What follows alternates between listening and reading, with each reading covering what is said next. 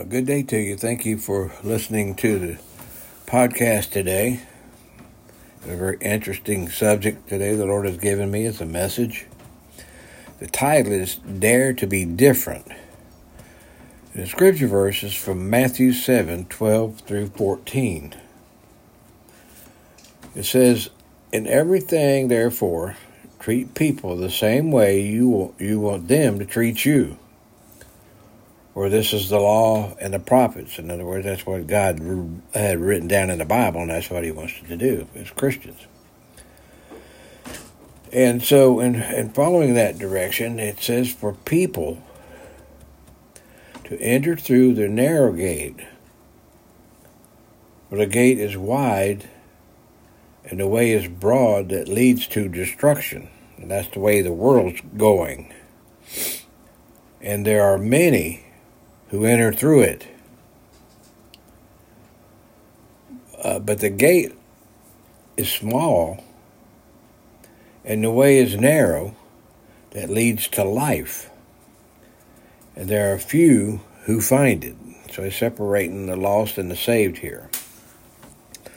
Uh, and so Christ calls his followers to be different. Well, in, in what ways are we to be different? Well, we we to be different than the world acts. Romans 12, 1 and 2 says, I beseech you, therefore, brethren, by the mercies of God, you present your body a living sacrifice, holy and acceptable unto God, which is your reasonable service, and be not conformed, the word says conformed, to the world, but be transformed by the renewing of your mind that you may prove that good, acceptable, and perfect will of God. So be different in your actions. Over in the book of Ephesians, chapter 2, 1 through 3, it says, And you were dead in your trespasses and sins, talking about us before we were saved in which you formerly walked according to the course of this world, acting like the world, doing the things of the world, according to the prince and the power of the air, that's the devil, and of the spirit is now working in the sons of disobedience. Among them we too all formerly lived in the lust of our flesh, indulging the desires of the flesh and of the mind, and were by nature children of wrath, even is rest. So uh, the rest. So we acted like everybody else in the world because we were lost. Um, when unbelievers see Christians act like the world, they conclude that their belief is not real. Over in First Peter chapter two, verse nine through eleven, the, the scripture says but you, Christian, you are a chosen race, a royal priesthood, a holy nation, a people for God's own possession, so that you may proclaim the excellencies of Him who has called you out of the darkness into His marvelous light. For you once were not a people, but now you are the people of God. You had not received mercy, but now you have received mercy. Peter says, Beloved, I urge you as aliens and strangers that's in this world to obtain from fresh fleshly lust which wage war against our soul. And so, we'd be different in the way that we view the world realizing the world, a majority is lost and are not going to go to heaven. Uh, in Isaiah 55, I want to read a scripture verse to you. Uh, in, in verse 8, God said this For my thoughts are not your thoughts, nor are your ways my ways, declares the Lord. And so he wants us to, to be like him because we're a holy nation and a holy people, even though we may not act like it sometimes. But we shall never act differently unless we think differently. You see, man basically has the capacity within himself to improve morally and make right choices. Also, be different in your attitude. See, we keep telling people that Jesus can make a difference in their life, but they won't believe it until they see it in us. Also, be different in your commitment. You know, we're committed to so many things, but we're not committed to the Lord. Commitment is the stuff that character is made of.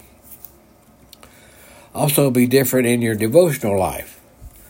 You know, the Bible teaches us to pray without ceasing. One of the concerns of the devil is to keep Christians from praying. You see, he fears nothing from prayerless Christians, prayerless work, and prayerless religion. He mocks our wisdom, but he trembles when we pray. Now, I want you to know that half of Americans do not read the Bible. The majority of all born again Christians read the Bible once or twice a week, or not at all. A survey found that 18% of all Christians read the Bible every day, while another 18% read their Bible between three and six days a week. 37% read it once or twice a week.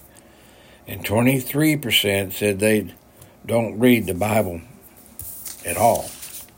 That's Christians you're talking about. Now, among non Christians, 70% do not read the Bible. And research has shown that 93% of all Americans own at least one Bible, and some own two. And another thing, as Christians, we need to be different, and you need to be different in your conversation. Colossians 4 6 says, Let your speech always be with grace, seasoned with salt, that you may know how you ought to answer another one another. In other words, don't let cuss words fly out of your mouth every other word. But some folks are just negative, and their negativity spreads like cancer.